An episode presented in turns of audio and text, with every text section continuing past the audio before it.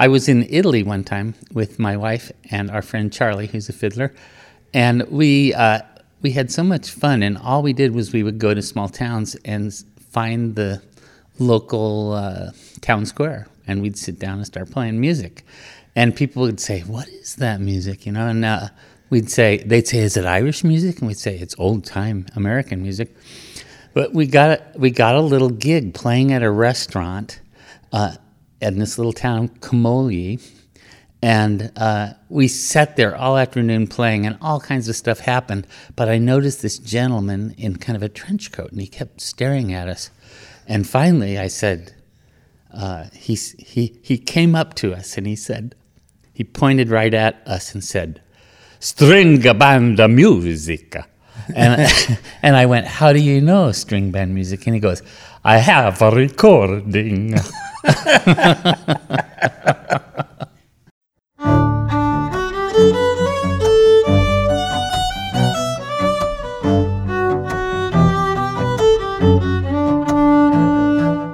Welcome to Rosin the Bow, an audio journey through the world of the violin family.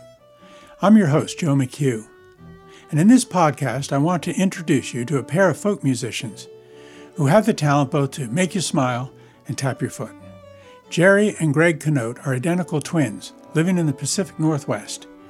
Greg plays the fiddle and Jerry plays guitar, banjo, and ukulele, just about anything with strings and I met up with them at the Festival of American Fiddle Tunes in Port Townsend, Washington in 2016.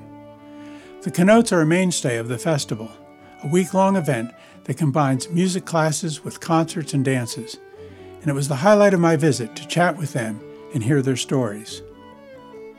So let's get into the mood by starting with a little bit of the song Gray Cat on a Tennessee Farm from their CD Five String Circus.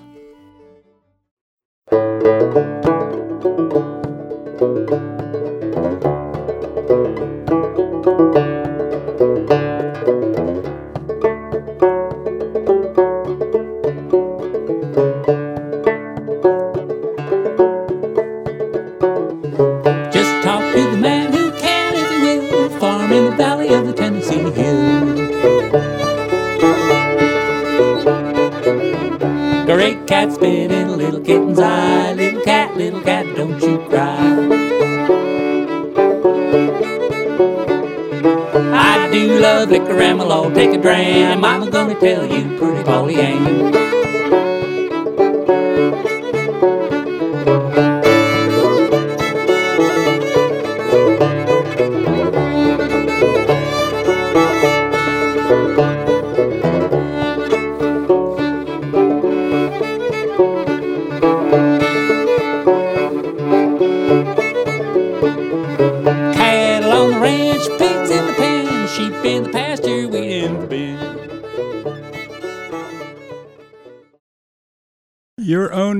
Is it Italian? It's not Italian. Ah. It's actually of Swedish derivation. It's probably a bastardization of uh, Canute. Canute.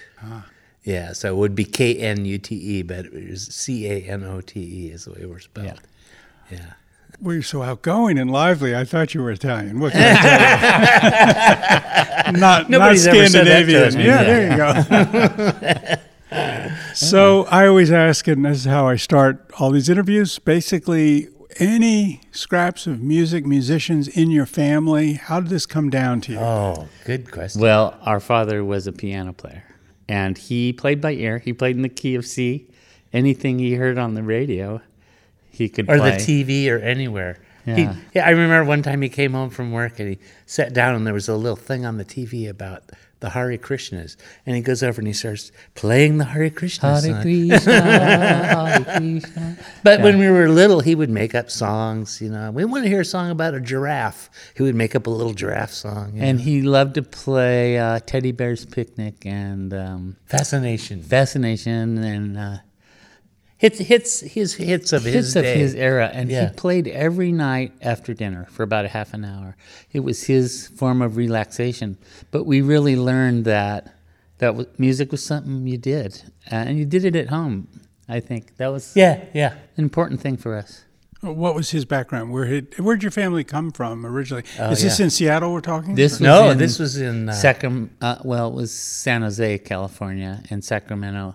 We were born in Stockton, California, and then we moved uh, when we were five, four or five, to uh, Sacramento, and then we lived there till we were ten. What year were you born? We were born in 51. '51, Okay. and then we moved to uh, San Jose, California, and we grew up there basically. and then came to Seattle in 1980. Yeah. So going back to your musical father, what what was his background? How did he get there? Eastern Nebraska. And Uh, when he was a young man, he used to play on the radio. Yeah. Yeah. And now Bobby Burton Canote will play the the uh, piano wearing heavy work gloves. And blindfolded. Yeah. and and the story is the story from him was that uh, he took piano lessons, and the teacher noticed that he wasn't reading the music, and he was just she would play it for him, he would hear it, He would memorize it. he would memorize it immediately, and and not even use the music. And But he would transpose it into C. No, he probably started in C and never left C. Yeah, it's the people's key. Uh, it is. right. It The people's is. key. It's a love great seeing. key. but uh, yeah, so we, you know, we, that was the that was the beginning of it.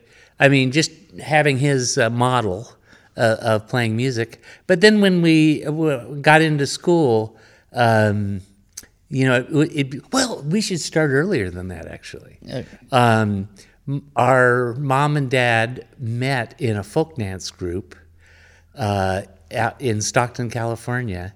They used to go to regularly uh, go to folk dances at the University of the Pacific in uh, outside of Stockton, and uh, so they met there. They fell in love. They got married. We were the first uh, kids to come along. So they really went into kids right away. With Yeah, twins. and, and and the folk dancing kind of fell by the wayside, and uh, What, what was your mother's background? Where did had she come from? California native. California native. Um, her family was from Arcata, California, Right. and she grew up in Oak, Oakdale. Oakdale. Yeah. Any near music in her side of the family? Not really. And the interesting part about my mom was she lost her hearing when she was um, uh, about 16. And My mom too. yeah. so we grew up with having to, she could maybe hear a little bit, but not very much. She was pretty much deaf. You had to speak right at her and speak slowly, and she could maybe get a little bit of what you were saying. So we had to be very demonstrative and lively Animated. and animated. Yeah. And I think that's what drove us into performance because we had to um, be lively. Um, that was the other thing. But here's, uh, so we're going to go back to the present. So my mom was pretty much deaf from the time she was a teenager to when she turned 80. And because of modern technology, she was able to regain her hearing due to cochlear implants in both ears. And here's the other thing: my, my uh, all our siblings, and we have three more siblings. They all had some hearing loss also, but we missed that genetic bullet, We which didn't is get that. like crazy. Yeah. So, uh, so they all had cochlear implants too, and they can also hear. So, about um, what A few years ago. a few years ago, we did a concert down in the Bay Area, and my mom came, and she sat in the front row, and and afterwards, I said, "Mom, how was it?" And she said, uh, "I heard every word," and and I said, "At least you didn't say we sucked." Heard every word and heard every note. yeah, she Yeah. heard it all, and uh, so now when we get together with the family, it's just yak yak yak yak yak. We have all this pent up stuff we have to say. You know, to each many other. years of not talking because we couldn't. Right. You've always been shy, both of you. Yeah, yeah, yeah. You know, so, was that a traumatic experience initially when she first had the implants? I mean, was that moment when it was overwhelming? For her or for, her. us? For her. Well, I think, uh, you know, our mom, the thing about her is she's very game. She's willing to try anything. She's a very playful person. Playful person. And she, and, you know, that's something we got from her. Yeah. You know, willing, willing to be, you know, don't worry about, you know, playing the clown or being the fool.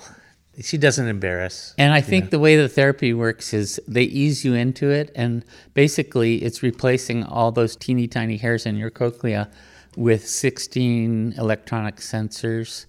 And so y- you can actually control with a computer the EQ just like on a soundboard. Yeah. That's fascinating. Yeah. Because right? here, obviously, we're here to talk about music and a medium of music, which is the violin, particularly. Yeah. You Yeah. know, you guys play Yeah. numerous instruments. So, Yeah. but uh, you know, and how important the hearing is for all of us. I mean, it's, Gotta have it. yeah, I know. I mean, how? But how the ear uh, understands what this is coming out of this piece of wood Oh. is something I find interesting. There was one fellow I interviewed who went into one of these. Um, uh, it's kind of an isolation chamber where there is absolutely no sound Right. Right. at all, and nothing reflects back, Right. however it's done. And when he played the violin, it was excruciatingly painful and distasteful.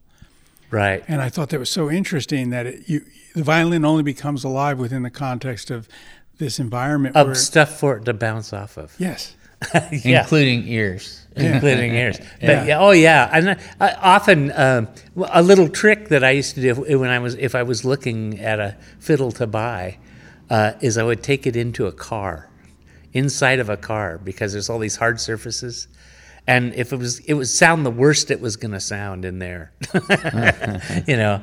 And uh, but uh, speaking about, I, I we were talking about this the other day, how. Um, uh, you know, I was a kid. Uh, we when we were, I think we were about four or five years old.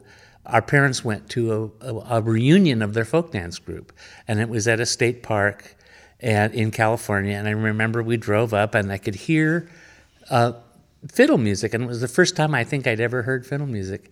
I could hear these notes kind of jumping through the air, and and uh, and we went up into this little hall uh, little hall, little redwood hall, and there was a guy with black curly hair. He had a violin and a he uh, by his foot he had a drummer's foot pedal connected to a maraca, and That was his rhythm. and he was playing. I think it was probably a polka, and people there were couples dancing, you know, and uh, I, I thought that was really cool, you know. But I was five years old, and um, so uh, we had lunch on the picnic tables outside, and afterwards, he, he sat there on the picnic table. I guess he put me up on the table, and he put his violin under my chin, and and let me hold the bow and help me you know, take it across the, the strings.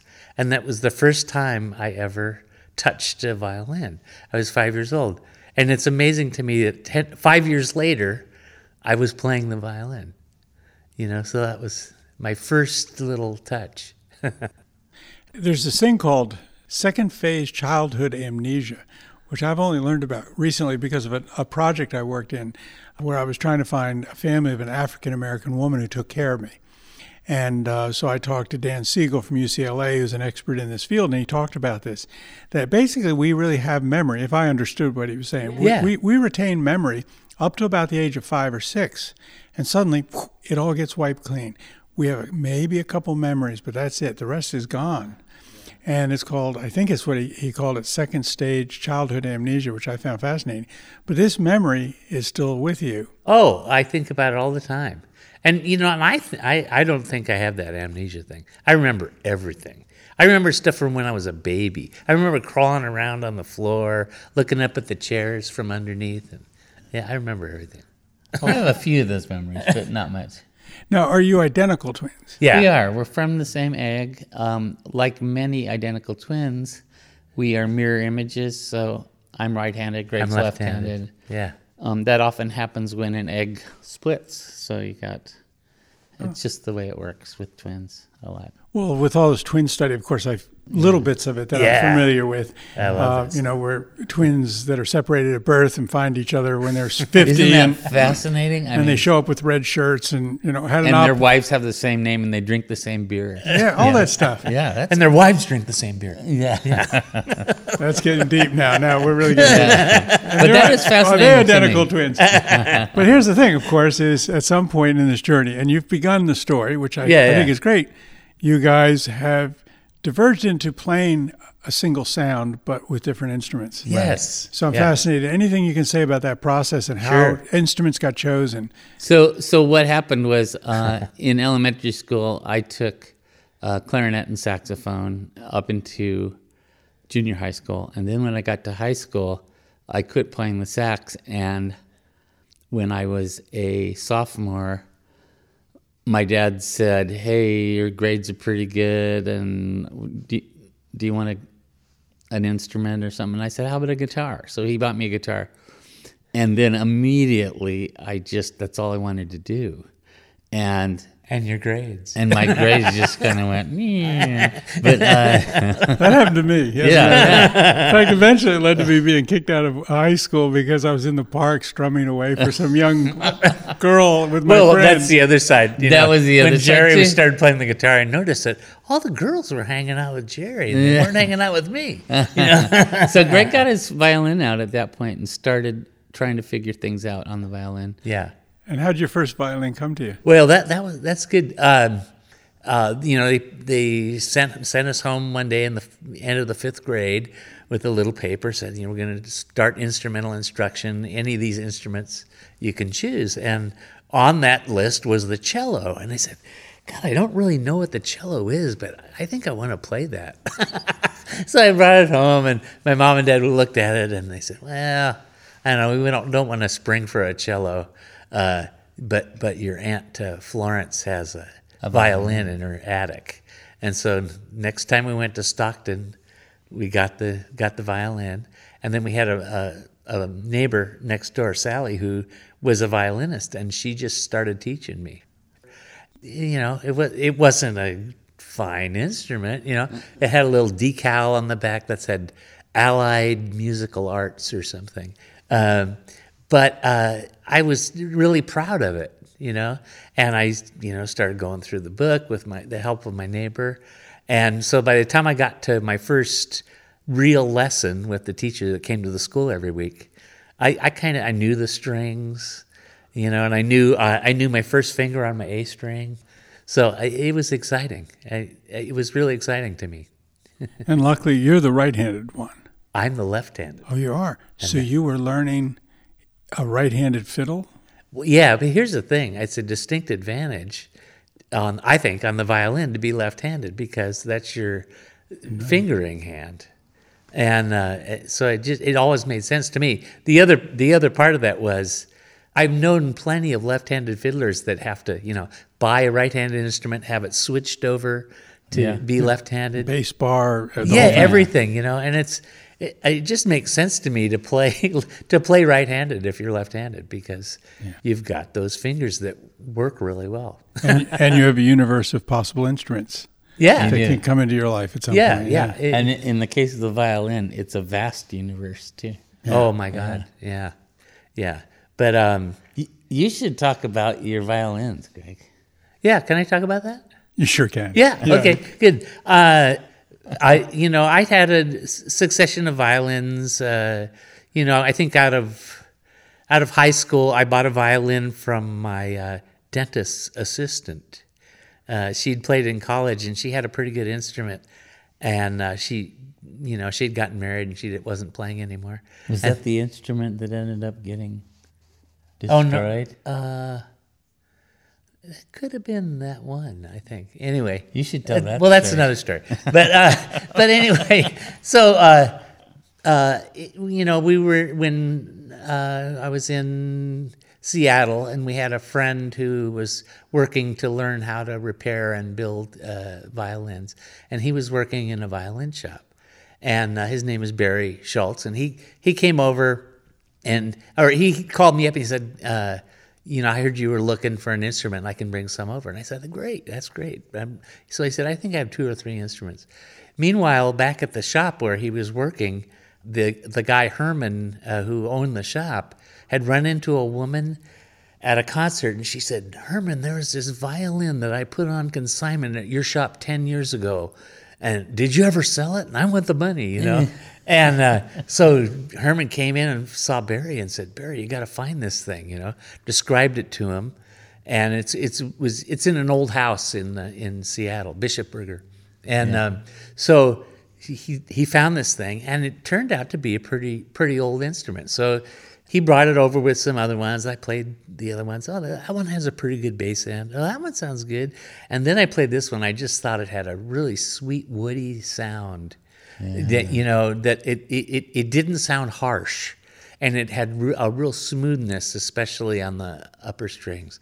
And so, uh, so I said, God, this this is a nice sounding. And then the way it looked, it just looked like it had been uh, cared for. You know, it it, it like the uh, like the edges were all kind of worn down, and the the uh, the top of the scroll looked like it had been lovingly set in the case thousands of times. And, and anyway, so I took it down to Oregon. We were doing some gigs down in Oregon, uh, did some square dances and a couple of uh, concerts.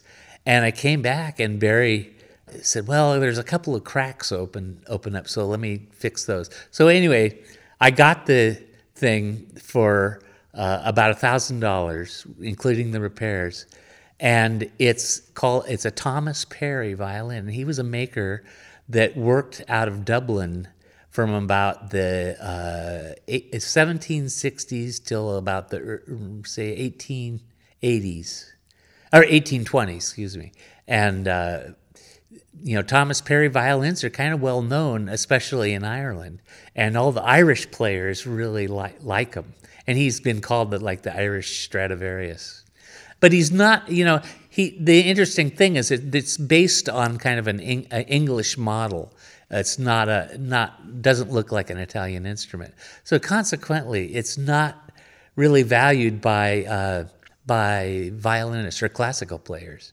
But the folk uh, players and uh, people that play irish traditional music really like them and uh, this is my fascination with this whole project in so many ways is not just the quality of the instruments or trying to define its sound, but all this mythology, yes, all this collective yeah. cultural memory and, and other things we project into the like the image yeah. of oh yeah the, the, thousands of times that lovingly had been put back into its case. yes. I mean, we begin to imagine this, and I think that that's not just fanciful.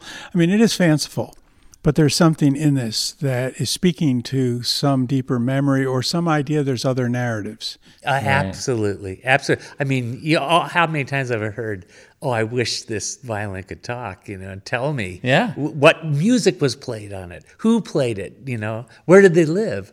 And, uh, and that's one project that I took on was I have on my computer, I have uh, the story of my violin.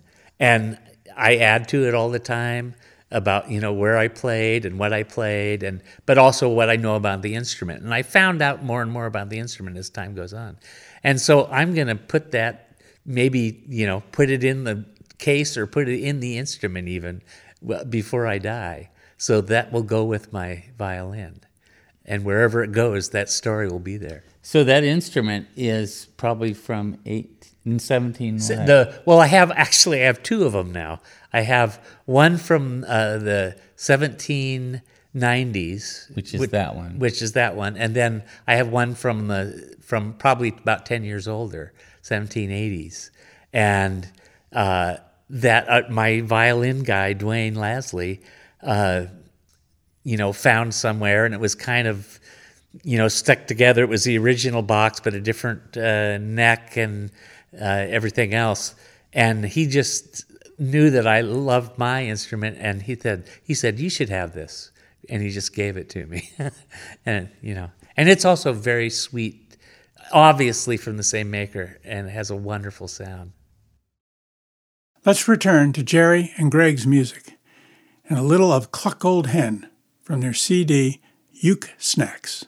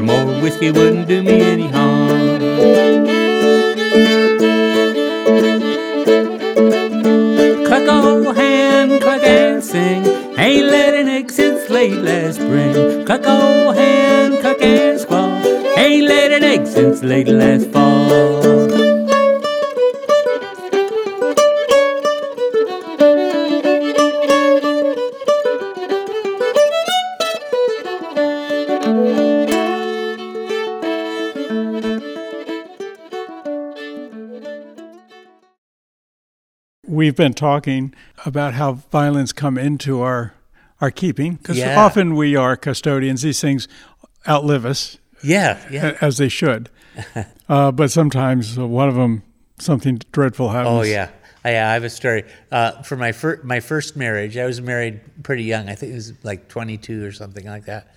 And uh, my wife, uh, it, it, as it developed, my wife was really jealous of the music, and uh, she, and she was kind it turned out she was kind of clinical, and uh, so at one point she was mad at me, and she I wasn't home, and she opened my violin case, and She happened to have a screwdriver handy. yeah, she had a little toolbox, and she, she took a screwdriver, and and she went, wow. she punched through the top of this thing, and uh, several times. yeah, several times, and it, it, you know, it was a, it was kind of a nice, it was a modern instrument, but it was a nice sounding instrument, and um, you know, I hung on. Needless to say, we didn't stay together. Uh, I said to Greg, "This is a sign from God that you should leave this that you should leave this marriage immediately." and I did. But uh, but um, I, I carried around the pieces for a long time, and our friend Armand Barnett, who's a violin builder and repair guy, he uh, he said I can make a top for it, and he made a top for it, and it sounded great. And I and, and I think event, I eventually sold it at a at a Fiddle Tunes one year. Yeah. Here. And did you sell it with that story as you're going? Oh, to put, sure. I Oh, told yeah. the story. Yeah. Because that's a funny, Yeah, ju- that's yeah. a funny juju to go with an instrument. Really, that's a violent act. That really yeah, is. it's a violent act, and uh, the thing is, you know, you kind of, and then then you kind of had to rescue the instrument, you know, and and and give it some good good uh, good juju. yeah, I, I think a lot of people, a, a lot of ho- houses are like this. You know, there was some divorce or, or a death of a child or something, and you move into the house and you sense it, or you might know the story or whatever, and maybe, you know, you have things that happen in the house that turn that all around.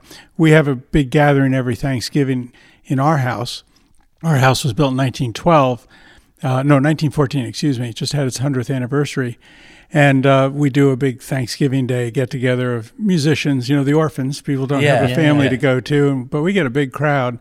And I've often thought that those vibrations, of course, the joyfulness Oh. of this old time music going into every, uh, every atom in that house Absolutely. just gives Yeah. it a different life. we we have a story about that. Well, One of for years, one of our day jobs was painting houses, and we were working on a house one time, and uh, the people hadn't moved in yet. It was an old Seattle uh, Bungalow. bungalow, really beautiful house, and and uh, so we know we came in and we noticed that there was a a burning candle in the middle of the living room. And then we heard this woman, and she was like ringing a bell and burning sage and walking all around the house. And we talked to her for a little bit. And she'd been hired to psychically clear the house, kind of, Yeah. of those vibrations and weird stuff. And so, so anyway, I was painting the living room, and I, you know, paint, fin- finished one wall, and I stepped back to admire my handiwork, and uh, and I almost knocked over this uh, this candle that was uh, sitting there, and she says, "Careful, there's a vortex." so I almost stepped into the vortex. But the other thing was, we talked to her and she said, and you know, while we paint, we always laugh and tell stories and, you And know. talk. And she goes, "You guys are doing my job for me, really, because you're touching every wall and you're filling the rooms with laughter." And I thought that that is so great, you know. Yeah, Oh, five hundred dollars, please. yeah. We I weren't, think that's what she charged. we weren't getting paid enough. For. So tell me a little bit about playing with fiddlers. Uh, Um, your brother, but this idea of what does it take to play with this music? You know, the your main job as a guitar player, a rhythm player, is really to be solid. Uh, Candy Goldman, our friend and banjo player, says the um, the guitar is the bed on which the fiddle bounces, and I, I love that. You know, so you want to be firm but not too firm. but you, you want to be loose. Yeah, you kind of want to be loose and firm at the same time. But you really want to provide a nice solid rhythm for the.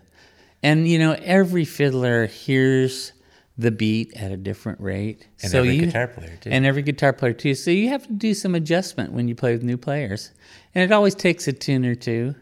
I had a, an experience with um, Armin Barnett. He hears the beat just on the very front end of the beat. So when I first played with him, I thought he's he's speeding up, you know, all the time, and, and I would speed up to catch up with him, and we'd be going lickety split in about two times through the tune. And finally, we stopped, and I said, "Oh, I get what's going on. You hear the beat ahead of me." So I just had to relax a little bit and just keep playing and just kind of get used to his beat a little bit ahead of me. See, I had that experience yesterday where I was sitting in a session and a guitar player came in. Yeah. And she she was a good solid guitar player, but I just felt like she was rushing. Yeah. And I I had to excuse myself because it was too hard for me to I felt like I was having to speed up. Right, And so it, so it, there was it it added attention to the music That you didn't want to that I didn't there. want to have to deal with. Yeah. Well, I, I just interviewed. Uh, do you know David Bass by any? s- Yeah. Yeah, Yeah. yeah, yeah. And we got to interview him at Mount Airy. And uh, what's unusual, of course, he's had tremendous problems with his heart through his entire Right, life. right, right. And then eventually had an entire transplant. Right. So, you know, there's, we're human beings. We're all interested in those stories, right? I mean, you know, Yeah. how did that change your sense of music? How much does the heartbeat have to do with what you do? And uh, he really didn't talk about that initially. He just said, well, the doctor said this would happen and it worked. And, you know, didn't really have a story about how it changed anything in his music. But later in the interview, which I thought was very interesting, he had done a lot of street performing. And he performs in the subways in New York for many years. And then he performs for dancers, but also in concerts. And he began to explain that you play just slightly ahead of the heartbeat of your audience. So if they're if they're kind of rushing along in New York, walking quickly, you would play just a little faster and you'd get their attention. They'd look at you and you'd have this thing going. Oh, that's interesting. But when they were sitting in a concert, he would play slower tunes, but just slightly ahead of what he perceived their heartbeat to be. And I thought, here's a guy who thinks about the heart so much. Because it's he's been had to. tenuous all his life. Yeah. And he's paying attention. Isn't that cool? Wow, Yeah. that's interesting story. Yeah. Well, that so you know. Uh, so what's the standard uh, resting heartbeat? Uh, probably in the 80s, maybe or 60s, somewhere in there. Oh, And- heartbeats are fa- the whole history Yeah. or the, the uh, physiology of heartbeats. Malcolm Gladwell, the writer, Yeah. uh, talked about what happens when your heartbeat gets up uh, well over 100. I think it's almost close to 200 heartbeats a, a minute when you're really stressed. And suddenly you get tunnel vision and everything disappears. You, you, it's because it's absolutely survival mode. Oh yeah. Any distraction is is gone. You're, Yeah, you're yeah. absolutely tunnel vision. Yeah. And he was talking about a particular police officer who had also you lose your hearing. You completely lose your hearing. And so sometimes when these police officers have uh, shot somebody like six, ten times, they don't hear the gun going off. They're pulling the trigger. They don't hear it because they're they're so hyped up on the, Right, the, right. the Yeah. moment, the adrenaline. And I thought that was, you know, and that was a different way to view what normally we would think was just this, you know, tremendously, uh, you know, brutal police thing that had happened. And he kind of deconstructed that around what was going on with the heartbeat. Yeah. But the other thing I heard, and I, I would like to know if this is true, but I just heard this recently. Now we're getting it's either folklore or science. is that every animal has essentially the same number of heartbeats allotted to it in its natural life Right. span. So if it happens to be a hummingbird or something, it's beating so much faster, so it will only live that many years or that Right, many. right, right. And an elephant's heartbeat's very slow, will lot, live a lot longer. But that we all have the same number of heartbeats. I love that. That's pretty amazing. Yeah. Yeah. Universal. We're yeah. We're all tied together. Yeah. So uh, you know, I, I mean, I got to oh, go ahead. Well, I I was thinking about heartbeats and just um, how fast people play tunes. Like as we get older, we really tend to play slower, and we like that kind of back porch. You You know, right between uh, 90 and 100. That's where we like to be. It's And- really, and I wonder how that correlates. Well, we both have kind of slow heart rates because Uh, um, we, both have uh, atrial fibrillation, atrio- and we AFib, take yeah. Drugs to keep our heartbeats low. You do, yeah. So, um, so we have slow heartbeats, and we like to play slow. Yeah, and and and, and you know, uh, and the way we express it to other musicians is, you know, feel the groove, um, be in the moment, and just kind of let the tune breathe. You know, That's very much how uh, I and my wife play, and our guitar player, Forrest Newton. You know Forrest. Yeah. yeah, yeah. Uh, we played as a trio quite a few times. Oh, I love And uh, his greatest compliment to us was, um, "There's breathing going on here. There's space between the notes. yeah, Yeah. and it's restful and yet invigorating." And I, you know, I considered that. I, I was very flattered by that. yeah. Oh, it's it's it's really important. I see it so often. Uh, I see the other side of it. People that are just starting out or have have less experience, they'll tend to play faster, and they'll tend to slur notes together and kind of make a mess of it a little bit.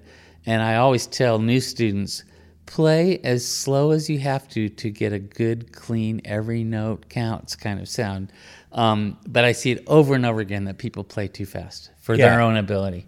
And I think I think there's this uh, this idea that it's supposed to be fast, and uh, you know, I mean, it is dance music, and when you're playing for a dance, And if you can play that fast and cleanly, it sounds great. yeah, yeah. But so often I just hear people playing too fast. Now I've been paying attention recently to metronome uh, uh, markings, and and um, it's really interesting. You know, like you get a room full of people, maybe an uh, an older group.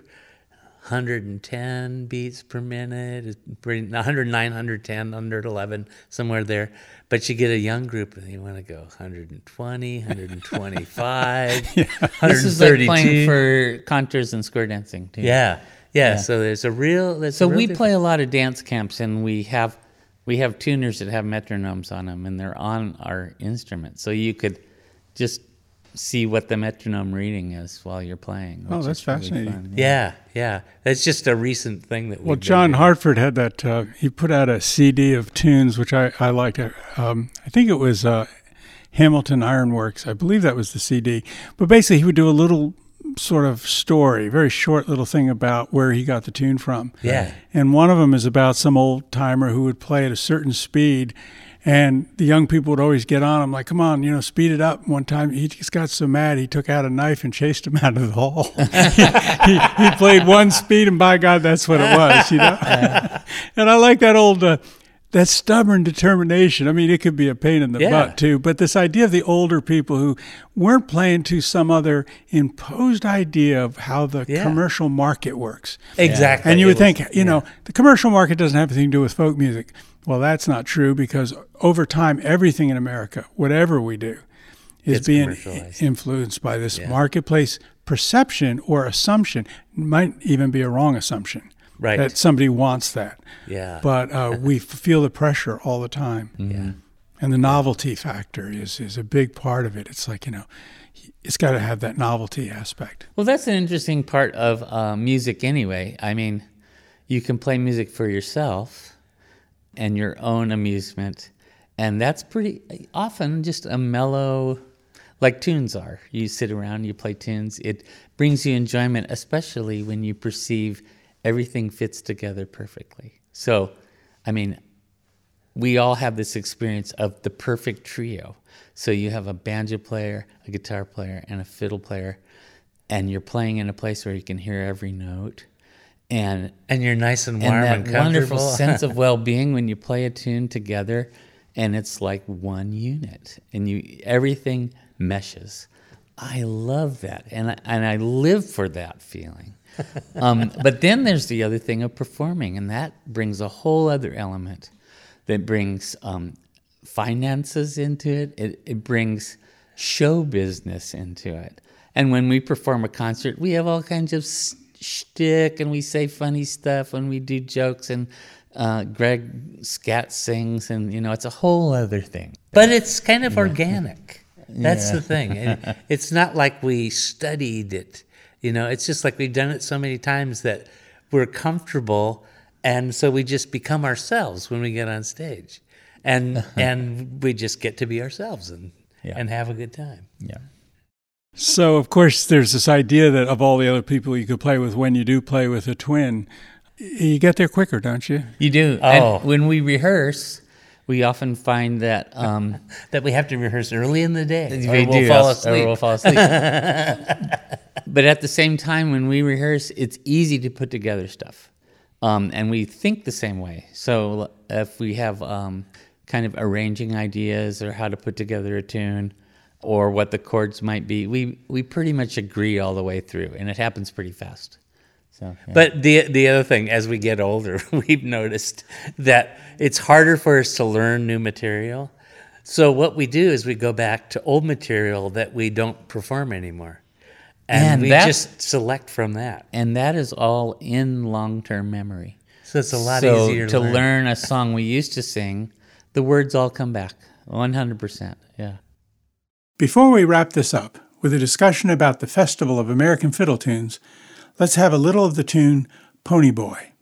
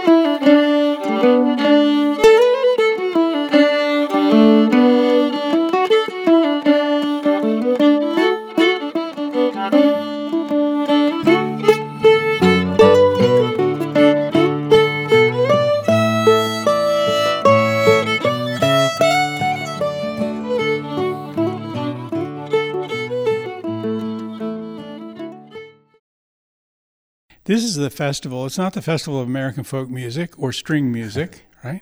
This is the Festival of American Fiddle Tunes. So tell me about this festival, what you know of its inception and your involvement over the time, and what you've seen happen here for people. Oh boy.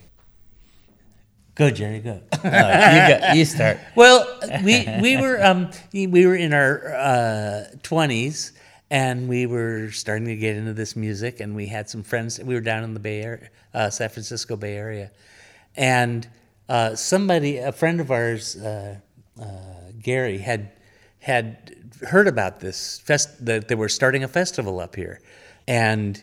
Uh, he he had a little flyer, and I remember we were having some tunes over at his house. And he brought out this flyer, and it said Festival American Fiddle Tunes, and it said, uh, it said how much it was, and it wasn't it very was much. $60. Yeah, it wasn't very much, and it was a week long, and it also said, uh, to come to this camp, you must send a an audition tape. So, and that that was what Bertram had thought of, I think, in the beginning. So we just sent in this audition tape. We sat at our living, I mean, our kitchen table, and made a little tape, and uh, and I didn't think that um, I didn't feel like you had to play perfectly, else you wouldn't get in. You know, I just thought they, I think they were just trying to see what level what of level they- students were at. And later on, we came to that first one, and it was 1978 when we first came here. That was the second. It was second the festival. second actual festival. But the thing that struck us was how friendly everybody was up here, and we knew some of the musicians just by reputation. But people like Warren Argo and um, Peter McCracken, they were so welcoming to us. I felt like I am part of this tribe, and that was a very important Yeah, thing. For these me are our people. We met our people. You know. and everybody wanted to play with us, and uh, that was really important. And then later on, I saw Bertram, and I, and he said, "Hey, I really liked your audition tape." so that made me feel good. Do you guys remember what tune you played on it? That's a great. It was probably something like "Fork a Deer." I mean, that was one of the tunes we played a lot back then. yeah. I would very say. well could have been for a deer. Yeah, Uh, yeah. but but you know as uh, of course we had friends in in the greater bay area in santa cruz and and uh, uh, sonoma county and up in there and so we all started you know kind of making the pilgrimage uh, up to and then we met all the seattle musicians and so we start there started being a connection and then we started coming up before and staying after the festival and uh, and that's kind of how we ended up moving to uh, to Seattle. Well, the other thing that happened. um, Oh, yeah. And this would be a little. Well, it'd still be in that time frame. Yeah. 79, 80, we met Sandy Bradley. And Sandy was calling dances, and over in the USO building, she uh, was calling square dances every night, and she needed a band. And we just kind of heard uh, through the grapevine here that she needed a band to play for dances, and we said we can do that. And we started playing with her, and she had all these crazy ideas about how to make the dancers dance better using the music. So she would say, when they are walking, clip the offbeats a little bit, and they'll make that'll make them lift their feet. And then she said, when they swing, just lay into it and uh, hit it hard and, and let, let it it ring, ring. Yeah. and that'll make them swing better, you know. And I don't know how. I guess it works a little bit, but um, we called it the training. you know, so because we eventually worked with Sandy Bradley for many years. we worked with her for a long time. yeah, and we did you know we did dances. We went all over the country. I think we played in every state except, for Mississippi, Hawaii, and Maine. yeah, yeah Yeah. But but we played dances. We did concerts. We you were the Small Wonders? Small yeah, Wonder Small String Wonder Band. String String Band. band, yeah. Sandy Bradley and the Small Wonder String Band. and uh, and we worked with you know New York. We went to New York City. We would, we did this thing. We called it "Fly Till You Die." It was Eastern Airlines had a, a deal where for six hundred dollars you could do twenty one flight segments, and you could uh, go anywhere they flew in the But states. you always went back to Atlanta. so you started, you flew to Atlanta, you flew to Boulder, Colorado. You did a concert or a dance. There was always a party afterwards. We were 30, by the way. so so we could do it. there, there was always a concert.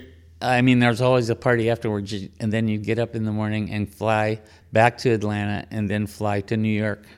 And then you'd do a concert or a dance, and there was always a party afterwards. I mean, we got completely wrecked doing that. but we had a great time. Right. So if you're in San Francisco, you fly back to Atlanta to go to Seattle. Oh, yeah. Kinda Yes, like that, And that's the yeah. frustration. Yeah, when yeah, it's just yeah. up the road a little bit. Yeah. Oh yeah. Oh, those were the days. Right? Yeah, yeah. I remember doing Washington D.C. and then But- going back to Atlanta and then going to Boston. And then yeah. But um, meeting Sandy here was a big influence on us, and she had played with the Gypsy Gyppo string band. So which is an early uh, string band in in, in Was this. Bob was Bob Ness in Bob there? Ness, Bob and we and- met Jack Link and Warren Argo. Warren Argo, and Warren. We were great friends with Warren. We loved that guy, and we played with him when we could, you know. Yeah. Um, but but but coming up here to Seattle, to the Seattle area, is, was really uh, form forming for us. It was important. Yeah. yeah, and it was about the music. It was because of the music. Yeah. Yeah. See, I love that part of it too. It, there was, I don't know if it was a Twilight Zone or some episode, basically where Edgar Allan Poe and and uh, Dickens, their ghosts are on the other side, and then when people stop reading their book. It might have been a Ray Bradbury story. Yeah, yeah. They literally fade away, you know, because there's no, no memory of them. Oh, yeah. And we're talking about Jack Link. We're Yeah. talking about Warren. Yeah. Yeah. These are people who are gone, Yeah. you know, but have been in the music in that river that we've all been in. Jack Yeah. Link was very influential for me. Uh, Jerry had gone down to in 1974, and I I, I kind of count that as the year that I became a fiddler. And uh, Jerry had gone down to Sweets Mill uh, down in California. California. and he came back and they had these tapes of Jack Link playing Gold Rush and a couple, a few other tunes, and I learned those things religiously. And Jack did, you know, uh, he had a he had a real interesting style where he just he actually was a shuffle fiddler, you know, da, da, da, da, da, da, da. but he really made it made it sound great. and uh, and I remember learning tunes from from Jack. And then later when we met Jack up here, you know, I remember we did a little song at the end of the Oh, whole yeah. thing uh, at the first one we came to, and he came and he goes, "Who are you guys?" But we got together with him, played some tunes, and Yeah. got to know him. Yeah. And a great guitar player. Yeah. Yeah. Oh, wonderful. And and we realized later on that we had seen him play. Uh, I think it was probably 1971 at the Berkeley Fiddlers Convention. I think they had two or three of them at that time. But I think that was earlier. I think it was more like 69. Might no, we were already in college. Yeah. I think it was 70. Yeah, Yeah. The the thing about that Berkeley Fiddlers Convention. So we we heard Jack Link. We heard um, Bertram was there, and we also heard Wearing Bermuda shorts. yeah, and we also heard um, the Highwoods. We heard Walt uh, Koken and, Bob, Koken and, Bob Potts. and Bob Potts, and Jack was playing guitar with them at that and time. so um, Greg went off, and he came back, and he says, Jerry. You gotta hear this sound. It sounds like a beehive on fire. and and under there was a big uh, live oak tree behind the stage, and there's all the, a knot of, of fiddlers and banjo players playing. I think they're playing Little Rabbit or something like that. Yeah, and just. And, and you know how the Highwoods used to bounce. When they they, they would bounce up and down when they played, and it just had this great sound. And yeah, Beehive on Fire. that was it. That made a big impression on That's me. our I said, I, I that's what I want to do. That's Yeah. what I want to do. Yeah. yeah. So, what do you see happening with the festival in recent years? Uh, you're watching a new generation come in. Oh. Is it getting transferred, this passion, really to enough young people? Absolutely. It's it's quite amazing actually. So this year I'm working in the kids bands and I and it's quite amazing. So there's like 70 kids. Explain how they do the kids' bands. Um, so they have uh, they have several programs. They have um, fiddle classes, but they also have a kids band, and David Romtvedt puts it together. And what he does is he picks a couple songs from One of the featured artists. one of the featured artists. So um, this year it's the Savoy family and Pedro Dimas, and um, and so the kids learn these tunes as kind of an honor to to honor those those artists, and it's and a then Pedro, this is Mexican music. Just to give a yeah. sense, because there's a lot of international music represented here. Absolutely. and that's something we've seen all along at Fiddle Tunes. There's always been um, they always try to get some the featuring fiddle always, but um, from other places too. Right, which is almost, you know, kind of a confusion in the title. Yeah. Well, first of all, it's called a Festival of American Fiddle Tunes. Yeah. Well, it's it's more a music camp than a festival. Yeah, Now there yeah. are performances uh, usually public performances. Yeah, public Yeah. performances, but then Yeah. the week is people playing. yeah. Yeah. So it's uh, you wouldn't think of a festival as being a camp, Yeah. and then it's American fiddle tunes. When in fact you have great Swedish players that come, Oh. you have great Irish and Irish. Irish players Yeah, all and of that. Scottish players and uh, Canadian players. So I love that. And French Canadian. So you get. but a the, little but the thing about kids, I mean, we, we've really noticed this. Uh, you know, we got into it in our twenties. We were at the age where we were hooking up with the partners and and then having kids. Well, our kid, we didn't grow up with the mu- music that we play, but our kids Grew did. up with- They grew up with because we, you know, stayed in the music, and all the people that we knew played, and they had kids. They all play, and they and maybe they went away from it at some point, but then they came back to it. And we know so many uh, really great players of our generation that have kids that they play with now. You know, like Rafe and Clelia, and And so that uh, the very first day of the kids program, David just said to the kids, "So how many of you play music with your parents?" And two thirds of them raised their hand. So that blew my mind right there. That's that means that the music's going to carry on, and it's also going to develop. And so last uh, week here at the fort, they had. Um, Voice Works, and they had a concert of father, father, daughter, mother, son. You know, different. Uh, they call it blood harmony, but um, it was really fascinating to hear.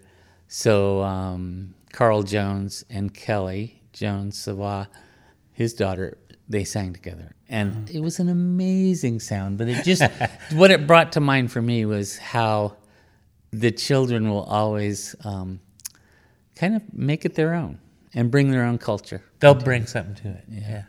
Well, then let me ask one last question. In the classical music world, you have a tremendous number of uh, uh, young people learning Suzuki and learning the classical repertoire, becoming very good mm-hmm. because Yeah. they're starting early. I mean, the, Yeah. the level of play is unquestionably much higher. And then you have the availability of really quite decent sounding instruments at a very affordable price. Yeah, You know, that's that's, that's that whole China thing. And Yeah. people have feelings that go across the spectrum on that. Yeah. But now some of these young people did not grow up around this folk tradition at all, but they're now in their 20s coming over and playing this music. Yeah. And there's all kinds of reasons for that. Some cynical reasons, well, that's a very crowded world to make your mark anymore. Yeah. Right, right. You know, but if you have those licks, you can come into this world and, and be quite a sensation. Right. And but that's a cynical view. I think there's something deeper in that. They're looking for something that puts this music. Now I'm prejudicial. Yeah, yeah, Because yeah. I'm more the folk musician. So are we. So yeah. are we. Okay. All right. So who's ever listening to this interview knows. So you know, there's a disclaimer. How can this festival and also your your work, because I know it's uh, involved, bring them into this tradition so that they understand it's not just about playing those notes and playing them beautifully with great energy and skill, but there's an entire social understanding that comes with this. Yes, um, you know it's it's as much you know it's about the music, but it's also about the people. And every t- you know when I play a tune, I think, where who did I learn this tune from? Who did I play it with last? You know who who else plays this tune? And and you know it's it's it's so much more than the notes. And uh, when I and when so when I teach, I really try to put that across. You know, I, whenever I play a tune, I always try to say, "I learned this tune from so and so," or "This tune came from so and so." Yeah, and I also uh, I know we're just students and and my own feeling about skills, especially musical skills, I was looking for an authentic experience. I mean, of my own, of just the way I put it. But and when I heard that Harry Smith anthology back in the late seventies. I went, this is the music I want to play because it's it spoke to me, and I said, "Gosh darn it, I'm an American, and I'm going to play American music." but I was looking for something authentic that means something to me, and I think that I see that happening with with younger kids and even people um, my own age that are discuss they it it moves them when they hear this music. Yeah, I mean, when you hear it and and it does something to you, you you realize it's your music. Uh, Jerry's wife Julie tells a great story about uh, she used to work in a little store and uh, and she was playing some old time music on the on the sound system. And this couple came in and they listened for a while and they said, "Oh, that's old time music." And my wife said, "Yeah, don't you love it?" And they said, "We hate it. It's the same thing over and over again." Our daughter plays it and she loves it. but they they didn't quite get it, you know. we hate it. It's the same thing over and over. Well, gentlemen, a genuine pleasure. Oh, thank you very much. Thank much. you so much. Thank you, John. Thank, That's good. thank you.